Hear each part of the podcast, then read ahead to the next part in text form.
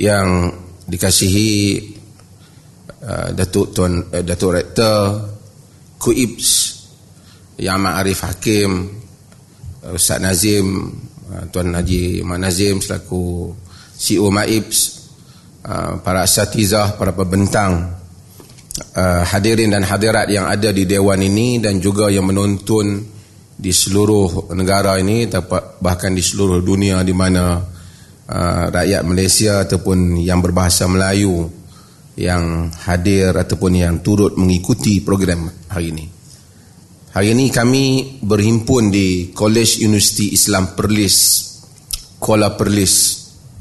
Dan Kolej Universiti Islam Perlis ini adalah merupakan kolej universiti yang berada di bawah Uh, biayaan Majlis Agama Islam dan Adat Istiadat Melayu Perlis. Dan sekarang uh, uh, dalam seminar ini banyak tokoh-tokoh yang hadir untuk turut membahaskan tajuk yang menjadi keperluan untuk masa ini untuk kita bahaskan, iaitu tentang sunnah, kerana banyak pihak memperkatakan tentang sunnah. Kolej ini juga sebelum itu ramai pelajar dalam Perlis, luar Perlis, dalam negara dan luar negara. Dan siapa yang mengikuti perkembangan, kita baru saja menubuhkan uh, Fakulti Al-Quran dan Sunnah bagi Kolej Universiti Islam Perlis ini. Dan ini sangat signifikan dengan apa yang kita buat, iaitu seminar pada hari ini. Hadirin sekalian dan penonton yang berada di luar, uh, di Perlis ni kami uh, zon hijau. Mungkin ia bertanya, pasal apa uh, masjid tak boleh semayang, buat seminar boleh? Uh, kes ini tidak terpakai di Perlis. Uh, kami memang semayang di masjid macam biasa. Dan Alhamdulillah, dan kami dapat berseminar, Alhamdulillah, kerana uh, keadaan mengizinkan. Balik kepada tajuk uh, awal, uh, pengenalan sunnah. Kita hari ini setiap sesi setengah jam saja, maka saya tak boleh ambil panjang. Saya akan terus masuk kepada perkara-perkara yang nak dibincangkan.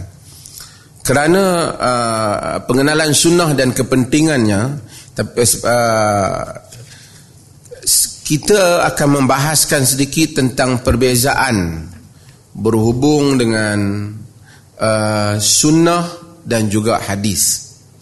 Kerana di kalangan para ulama ada yang membezakan antara perkataan sunnah dan hadis. Walaupun secara umumnya sunnah dan hadis itu digunakan dengan makna yang setara dalam banyak keadaan. Tapi banyak buku-buku, jika kita lihat dulu, disebut kitab sunan bisyawahidil hadis, kitab sunnah-sunnah dengan dalil-dalil daripada hadis. Yang ini dia bezakan antara sunnah dan hadis.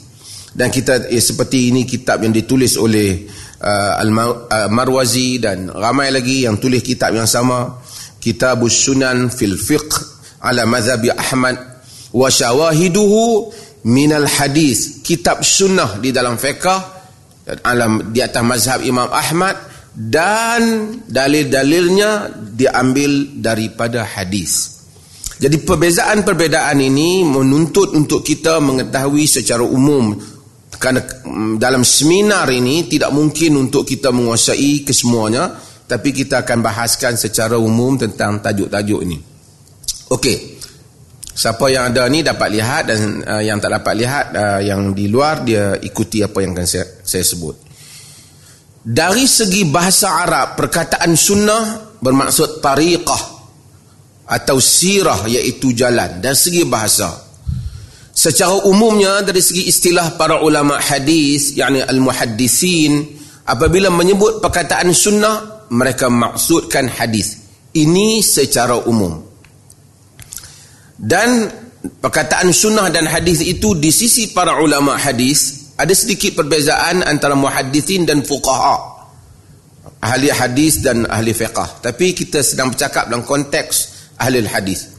Apa yang disandarkan kepada Rasulullah sallallahu alaihi wasallam, sama ada perkataan qaulan atau fi'lan atau perbuatan atau takriran atau juga pengakuan atau sifat tubuh, yakni sifat tubuh Nabi, khilqiyah, sifat tubuh Nabi, Nabi tinggi, tinggi Nabi, kulit Nabi, teramana, rambut Nabi juga disebut sebagai hadis ataupun sunnah, dan juga sifat akhlak Nabi sallallahu alaihi wasallam sebelum diutus ataupun selepas baginda diutus.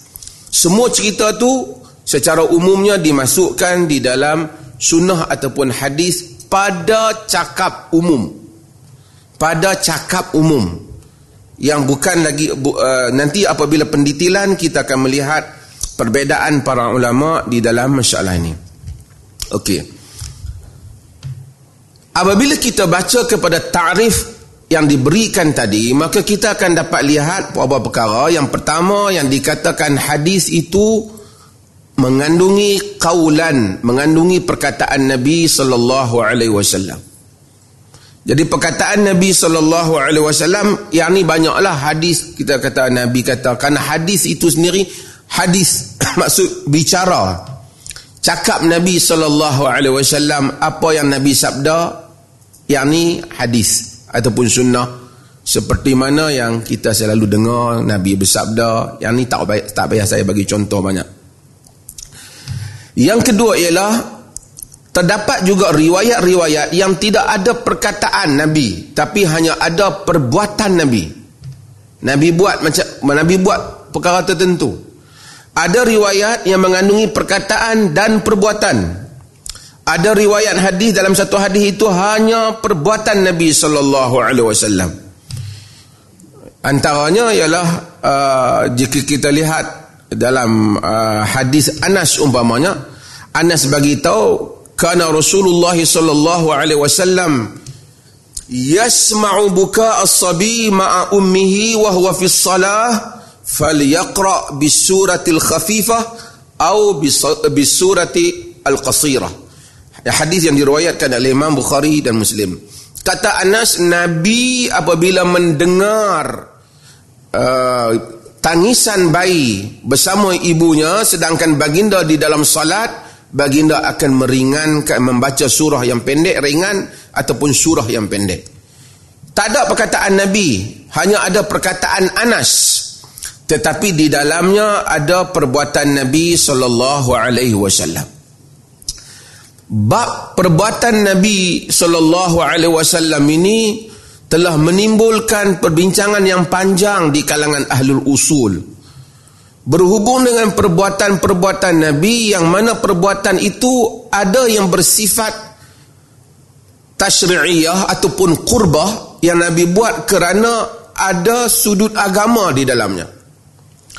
Ada juga perbuatan Nabi sallallahu alaihi wasallam yang menjadi tema umum kepada seminar kita ini, yang di, yang Nabi lakukan kerana kemanusiaan Nabi, kerana basyariyatun Nabi sallallahu alaihi wasallam. Dia panggil al-jibiliyah al-basyariyah kerana benda tu Nabi, dia manusia. Seperti baginda duduk, baginda kena duduklah manusia. Baginda berdiri, baginda tidur, baginda berdengkur. Dia suka ma- makan uh, makanan yang uh, manis dan sejuk. Makan labu, bahagian-bahagian tertentu di dalam uh, apa di bahu haiwan, uh, di bahu kambing, baginda sallallahu alaihi wasallam suka makan. Perbuatan-perbuatan ini di sisi jumhur, uh, termasuk juga baginda berdengkur umpamanya, yang diriwayatkan oleh Aisyah dan seumpamanya. Adakah perkara ini disuruh kita ikut atau sebenarnya sekadar dalil bahawa ia adalah ibahah, bahawasanya ia adalah dibolehkan sahaja?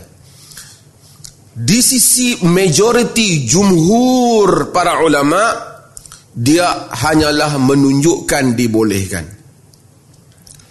Walaupun ada beberapa kes uh, seperti kita lihat Abdullah ibnu Umar, dia suka apa buat perkara-perkara yang mana kerana men- mencontohi Nabi sallallahu alaihi wasallam. Ibnu Juraij telah umpamanya dalam riwayat Al-Bukhari telah bertanya Abdullah bin Umar, dia lihat ada beberapa perkara, empat perkara umpamanya yang Abdullah bin Umar ni dia buat yang kata dia ma ra'aitu ahadan min ashabik. Aku tak tengok orang lain yang lain ha? uh, uh, uh, orang lain daripada uh, uh, yang buat benda tu yasna'unaha. Orang lain aku tak nampak buat, kenapa engkau saja buat? Antaranya dia memakai an-ni'al al-sibtiyah. Dia memakai kasut apa sibtiyah ni kasut kasut sibtiyah ni ialah kasut bukan kasut ni'al ni apa? Capal ni. Capal yang dianggap mewah lah kerana dia capal yang tak ada bulu dan An-Nawawi sebut dia warna hitam dan dia maksudnya dibersihkan bulu dia. Nabi sallallahu alaihi wasallam pakai capal ini. Ibnu Umar pakai. Apabila Abdullah bin Juraij dia tanya kepada Ibnu Umar dalam hal ini, dia kata ma ara ahadan min ashabika yasna'u. Aku tidak melihat yasna'uha. Aku tak tengok empat perkara ni orang lain buat. Maksudnya sahabat lain tak buat. Termasuk dia meng, uh, uh, apa celup celup ni uh, sama ada dia celup baju ataupun dia celup rambut, khilaf lah ulama uh, yang yang Abdullah uh, hadis uh, Abdullah bin Juraij. Tapi maksudnya benda-benda yang seperti ini yang dibuat oleh Nabi ni, adakah disuruh kita ikut ataupun boleh? Sehingga ulama-ulama usul apabila bahas ni dia kata apa yang Ibnu Umar buat bukan menunjukkan zatul amal tu, fi'l tu, perbuatan itu sendiri disunahkan, tetapi hub, cinta dia pada Nabi saja. Sebab itu kita lihat dalam riwayat Al-Imam Al-Bukhari umpamanya, dalam riwayat Imam Muslim umpamanya, Aisyah radhiyallahu anha dia tidak berkata walaisa minas sunnah nuzulul abtah. Bukan daripada sunnah ini turun di Abtah di, di, di, di dalam perjalanan Nabi sallallahu alaihi wasallam nak pergi ke haji tu. Kerana dia kata ini walaupun Abu Bakar buat, uh, Umar buat, uh, Abdullah bin Umar buat, Aisyah kata tidak sunnah. Nabi duduk di situ kerana nak memudahkan Nabi keluar saja. Jadi taksim perbuatan-perbuatan ini dibahaskan sejak zaman dahulu di dalam kitab-kitab Al-Maqdisi dan seumpamanya tentang af'alur rasul, tentang perbuatan-perbuatan rasul. Kerana sebahagian daripada perbuatan rasul itu rasul buat di atas dasar basyariah dia.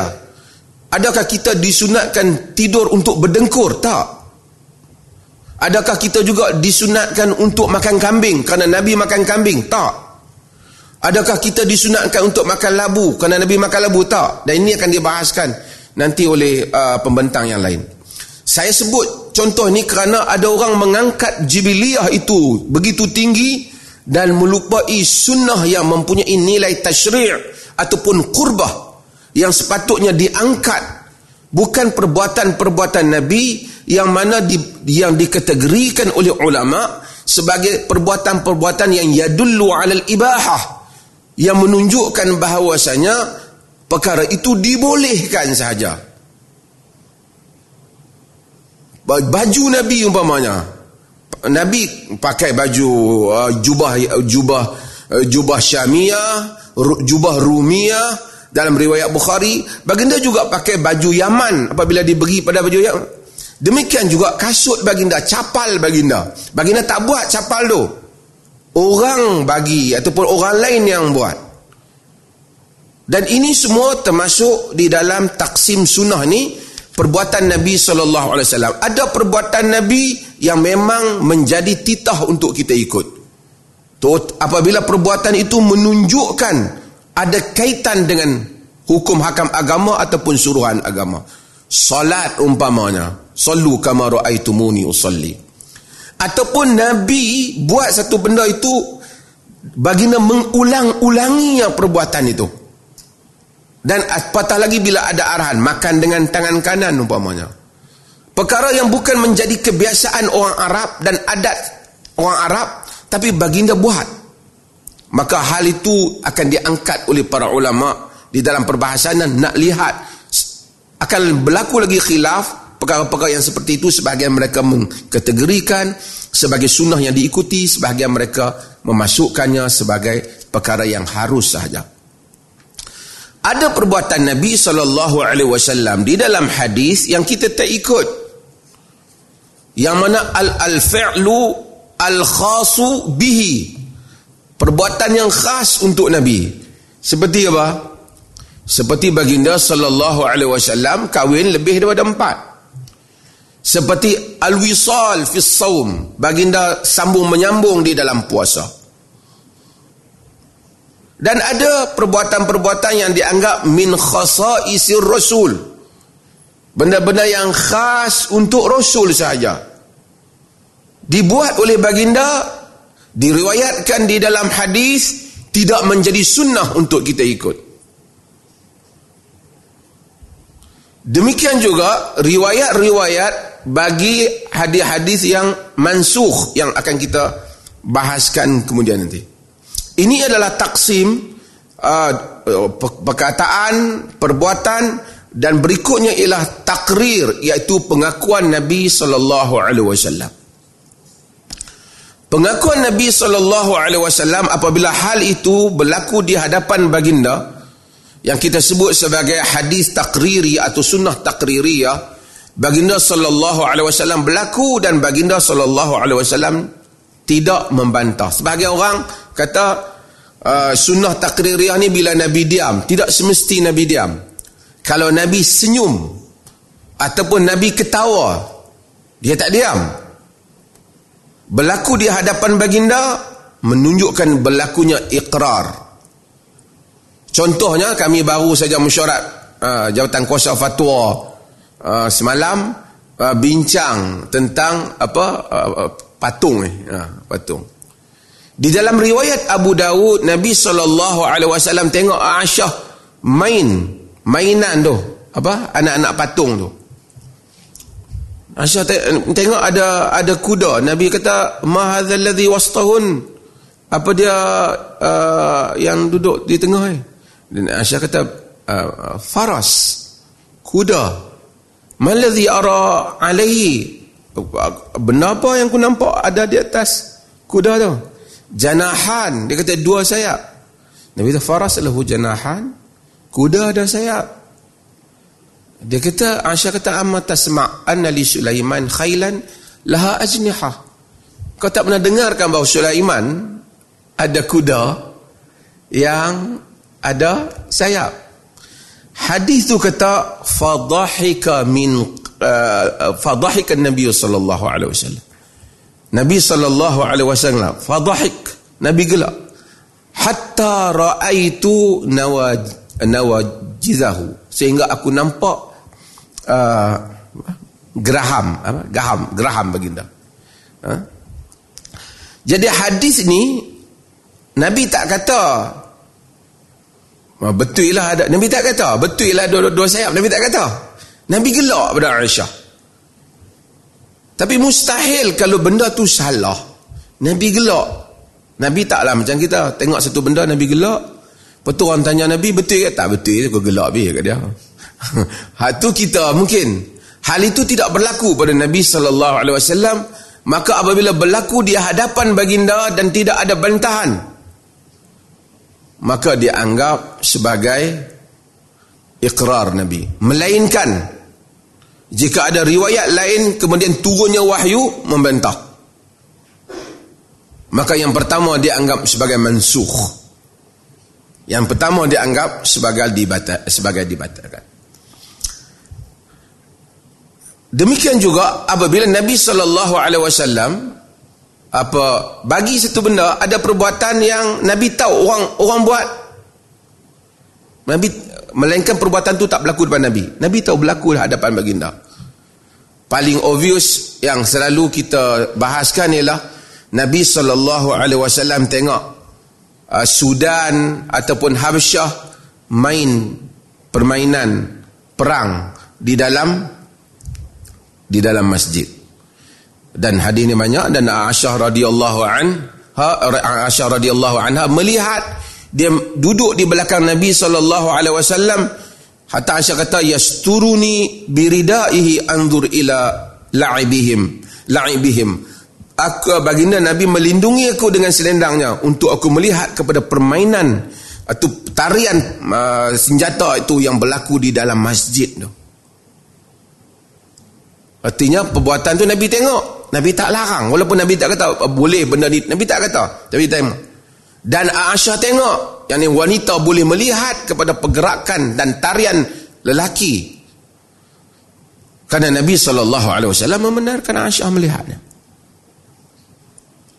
Ini semua ikrar-ikrar ini, takrir ini termasuk di dalam uh, sunnah takririyah ataupun pengakuan Nabi sallallahu alaihi wasallam. Saya sebut ini mukaddimah untuk yang kemudian datang untuk membahaskan apabila mereka sebut sunnah dan hadis. Nanti kita akan sebut sedikit perbezaan. Kemudian yang kita sebut tadi ialah termasuk juga apabila sahabat sebut tentang sifat Nabi sallallahu alaihi wasallam, sifat diri Nabi sallallahu alaihi wasallam. Kana rab'atan minal qawm laysa bitawi wa laysa biqaw wala biqasir azharul lawn laysa bil abyad amhaq wala adam laysa bija'din qatad wala sabtir rajil. Ini semua dalam hadis Rasulullah, tengahan orangnya, tidak tinggi tidak rendah, putih berseri kulitnya, tidak putih yang terlaluan, tidak juga terlalu kemerahan, tidak terlalu kerinting rambutnya, tidak pula lurus. Ini disebut di dalam hadis-hadis Nabi sallallahu alaihi wasallam. Ini tak ada perkataan Nabi, tidak ada perbuatan Nabi, tidak ada ikrar Nabi, tapi ada riwayat sahabat tentang tubuh Nabi sallallahu alaihi wasallam. Termasuk di dalam hadis ataupun sunnah pada definisi umum. Termasuk dalam hal itu juga riwayat sahabat tentang akhlak Nabi, budi pekerti Nabi, seperti mana Abu Sa'id Al-Khudri ha, meriwayatkan. Saya pun tak oh. Abu Sa'id Al-Khudri dia meriwayatkan tentang Nabi sallallahu alaihi wasallam, katanya kerana Nabi sallallahu alaihi wasallam asyaddu hayaan minal azra' fi khidriha wa idza kariha syai'an urifa fi wajhihi. Dalam hadis riwayat Al-Bukhari dan Muslim, Nabi sallallahu alaihi wasallam lebih malu daripada anak dara yang berada di belakang tabirnya, dan apabila baginda tak suka sesuatu nampak di muka dia tu. Itu tak ada cerita tentang Nabi, tentang diri dia, perbuatan dia. Ataupun Nabi sallallahu alaihi wasallam kana Nabi sallallahu alaihi wasallam Aisyah dia kata kana Nabi sallallahu alaihi wasallam yuhibbu tayammun. Nabi sallallahu alaihi wasallam suka tayammun, suka mengkanankan, mastata'a fi sya'nihi kullih, selagi baginda mampu di dalam semua urusannya, fi tuhurihi, fi tarujulihi, fi tana'ulihi, ha? Ketika dia apa pembersihan dia, sikat rambut dia, tentang uh, pakai, pakai kasut dia, semua mula belah kanan. Ini tak ada perkataan, tak ada perbuatan, tak ada pengakuan, cerita sahabat terhadap uh, baginda sallallahu alaihi wasallam. Okey. Apabila kita tahu ini lima elemen ini, apabila orang sebut hadis kita tahu salah satu daripada lima ni akan ada. Ada lima ni dia adalah hadis Nabi sallallahu alaihi wasallam. Kalau tak ada, setakat cerita tabi'in dan sahabat saja, tidak mengandungi unsur ni, kita tak namakan hadis. Walaupun ada cerita Sayyidina Umar, ada cerita Abu Bakar, dia tidak dinamakan hadis. Dia tidak sampai kepada penghujahan seperti hujah, penghujahan hadis. Melainkan perkataan sahabat yang mana yang mana mauquf, iaitu terhenti pada sahabat, tapi tidak boleh dipahami melainkan dengan hukum rafa'. Benda ni mesti dia ambil daripada Nabi, tak mungkin daripada dia, walaupun dia yang kata.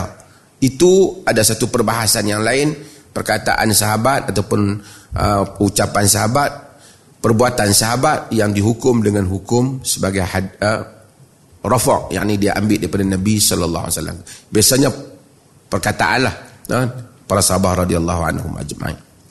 Okey, nak ringkaskan masa ni. perbezaan antara hadis dan sunnah.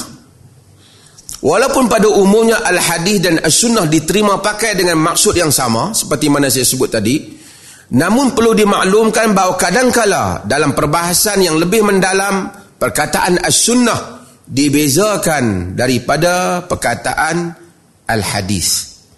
Ini adalah antaranya ialah apa yang disebut oleh al-Imam Abdurrahman bin Mahdi. Imam Abdurrahman Mahdi ni imam, dan kerana Imam Abdurrahman bin Mahdi nah, al-Imam Shafi'i menulis kitab ha, Risalah. Ha? Dia dan, dan dia inspired Imam Shafi'i. Ha, Imam Abdurrahman bin Mahdi disebut Sufyan Al-Thawri imamun fil hadisi wa laysa imaman fis sunnah. Sufyan Al-Thawri imam di dalam hadis, bukan imam di dalam sunnah. Al-Awza'i imamun fi sunnati wa laysa imaman fil hadis. Al-Awza'i itu imam di dalam sunnah, ia bukan imam di dalam hadis. Wal Malik bin Anas imamun fihi ma jami'an, dan Malik bin Anas imam di dalam kedua-duanya. Perkataan Abdurrahman bin Mahdi ini telah menimbul, telah dijadikan di dalam banyak perbahasan ilmiah, perbahasan ilmiah ini didahulukan di dalam membezakan antara hadis dan sunnah. Dia kata Sufyan Al-Thawri, Sufyan Al-Thawri uh, ya Sufyan bin Sa'id Uh, bin Masruq uh, Al-Thawri, imam alim. Kita pun Sufyan ni sebenarnya uh, uh, bahkan ada perkataan Abdurrahman bin Mahdi, "Tama ra'aitu ahadan ahfaz lil hadis ahfaz lil hadis bin Sufyan." Aku tidak melihat satu orang yang lebih hafal hadis ni lebih daripada Sufyan, Amirul Mukminin fil hadis, iaitu Sufyan Al-Thawri. Sufyan Al-Thawri ikut-ikut uh, tali dari segi sejarahnya, dia pun ada mazhab dia, mazhab Sufyan Al-Thawri. Cumanya dia pada akhir hayat dia tu dia suruh ha, macam hapuskan tulisan dia menyebabkan tak diwarisi ilmu dia. Diwarisi secara riwayat lah. Dikatakan orang yang paling zuhud Sufyan Al-Thawri. Dalam hidupnya dia menghadapi cabaran yang banyak. Pemerintah cari dia. Selepas Abu Abu Abu Hanifah ditangkap, uh, ditahan sebab tak mau pegang jawatan uh, qadhi. Uh, qadhi ni dulu ni macam mufti lah. Uh, ataupun uh, dia lebih kepada juga apa apa qadhi mahkamah hakim. Uh, dia tak mau, dah Abu Hanifah di, di, di, diuji. Kemudian lepas dia, dia nak dilantik Sufyan. Sufyan tak mau. Sufyan pergi ke Mekah. Di Mekah dicari Sufyan. Khalifah cari. Abu Jahafah cari. Kalau siapa jumpa Sufyan dapat sepuluh ribu dinar. Kalau dia lari pergi ke Basrah. Dari Basrah dia lari ke Yaman. Dari Badar Yaman dia lari ke uh, Mekah balik. Dan panjang cerita dia. Dia tak mau. Yang penting dia tak mau.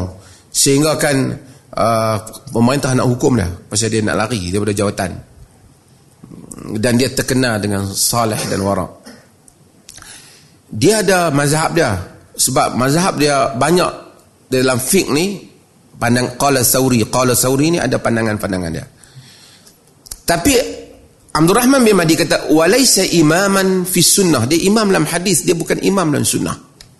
Di sisi Abdurrahman bin Mahdi mungkin dia melihat perkataan Abdurrahman bin Mahdi ini menunjukkan ada perbezaan sunnah dan hadis. Tapi kita nak lihat apa maksud dia. Okey.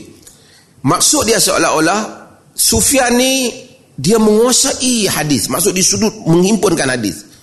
Tapi dia bukan ahli di dalam mengkaji hukum hakam dalam hadis.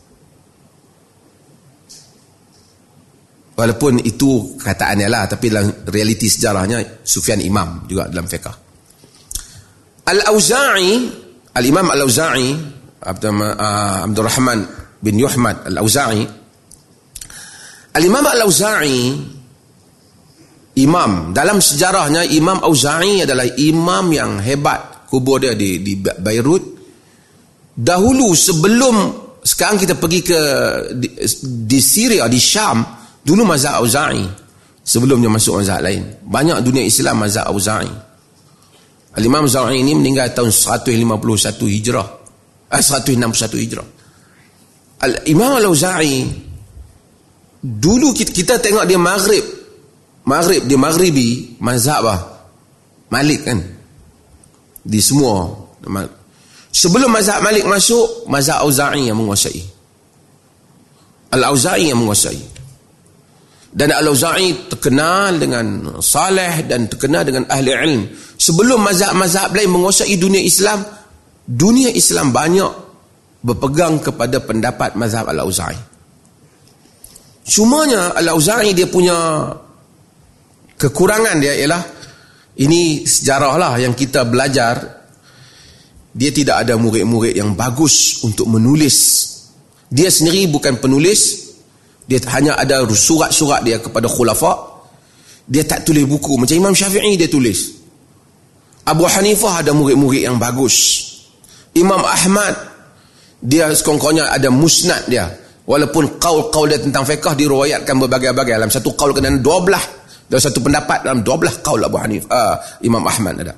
Imam Malik ada Muwatta yang memang mengangkat, dan ribuan anak murid dia meriwayatkan Muwatta, dan ada berbagai versi Muwatta. Masa dia muda, masa dia tua sikit, dia tambah lagi Muwatta tu. Jadi maksud dia sentiasa menyambung.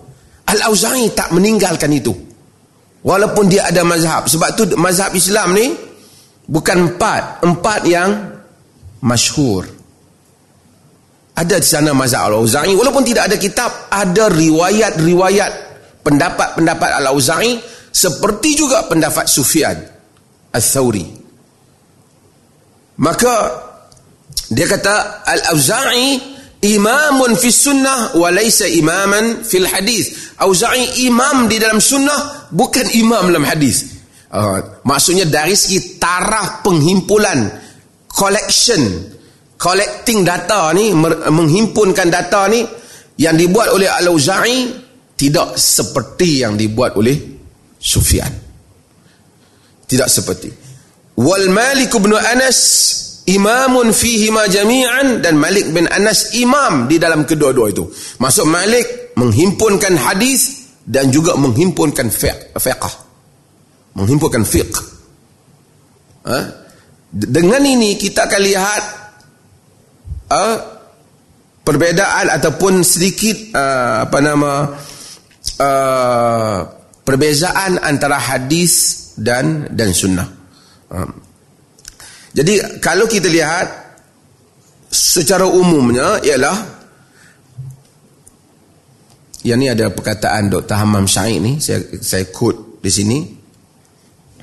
Dia kata wa amal hadisu fahuwa a'ammu min as-sunnati min haitsu mafhum idza annahu yazidu 'ala as-sunnati fi tanawulihi لكل ما صدر عن النبي صلى الله عليه وسلم حتى ولو كان منسوخا ليس عليه العمل. Dia kata adapun hadis itu lebih umum daripada sunnah dari sudut mafhumnya, di mana hadis itu melebihi atau merangkumi sunnah pada uh, melebihi sunnah pada merangkumi setiap yang terbit daripada Nabi sallallahu alaihi wasallam, sekalipun apa yang dimansuhkan dan tidak lagi diamalkan. Sebab itu uh, Al-Imam At-Tirmizi kalau kita baca dalam sunan dia, dia akan sebut wa alaihil amal, di atasnya amal. Maksudnya ada benda yang mungkin bukan di atasnya amal, walaupun ada riwayat uh, daripadanya.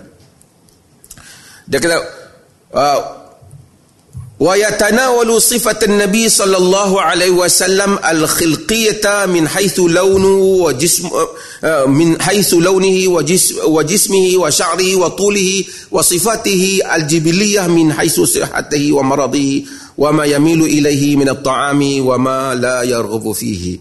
Dia kata maka dia merangkumi semua sifat diri Nabi, warna kulit dia, jisim dia, jasad dia, rambut dia, tinggi dia, si jibiliyah dia. Jibiliyah ni apa yang perkara-perkara yang berkaitan dengan diri Nabi yang kita sebut tadi, di atas kemanusiaan baginda Nabi sallallahu alaihi wasallam.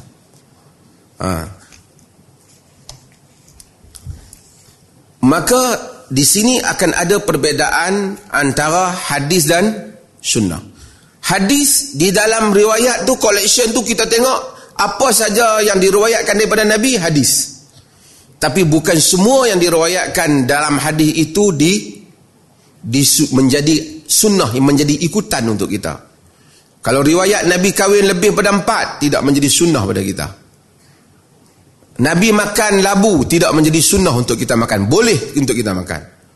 Nabi pakai jubah, tidak menjadi tuntutan untuk kita pakai, boleh untuk kita pakai. Nabi makan apa? Nabi tidur berdengkur, tidak disuruh untuk kita berdengkur. Tapi kalau kita berdengkur tak salah lah, bukan dengan pilihan kita. Dan hendaklah diimbangi benda tu. Kalau kita jumpa orang tu dia tidur je sepanjang masa, kita tanya pasal apa kuat tidur sangat? Ada hadis Nabi tidur, jadi aku buat sunnah tidur. Dia tak boleh. Ha? Karena benda itu dilakukan dengan keperluannya, kan?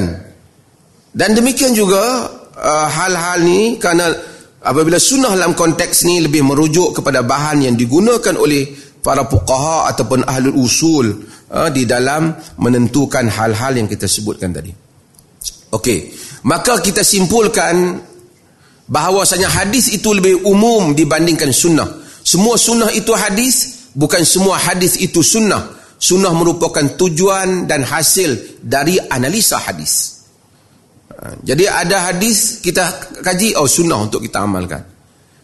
Ini akan menjawab juga perbincangan bila kita lihat adakah sunnah untuk kita pakai an-ni'al as-sibtiyah tadi, apa capar sibtiyah tadi. Adakah sunnah untuk kita pakai capal yang ada dua apa tempat masuk kaki di depan tu, qibalan di dalam hadis tu? Adakah sunnah ataupun itu fashion yang dibolehkan? Adakah sunnah untuk kita pakai jubah Rumiyah? Adakah sunnah untuk kita pakai jubah Yaman? Pasal semua ni Nabi pakai.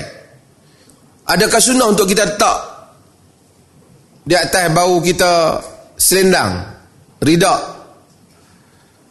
Adakah sunnah untuk kita pakai apa? Baju besi.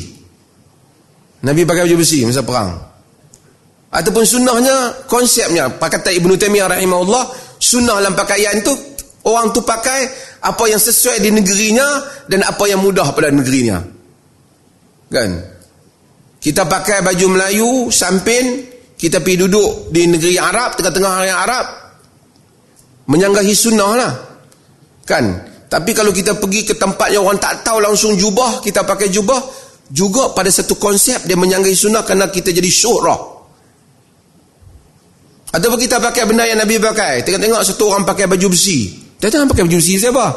Sunnah, Nabi pernah pakai baju besi. Tapi Nabi pakai masa perang, kan? Sebab tu saya kata sunnah pakai naik motor pakai topi keledar. Sebab mempertahankan diri daripada ancaman bahaya. Okey. Ini ada kalam uh, Syekh Abdul Fattah Abu Ghuda. Uh, maka secara kesimpulannya tidak semua yang disebut dalam hadis itu menjadi sunnah untuk diamalkan, namun semua sunnah diambil daripada sumber hadis.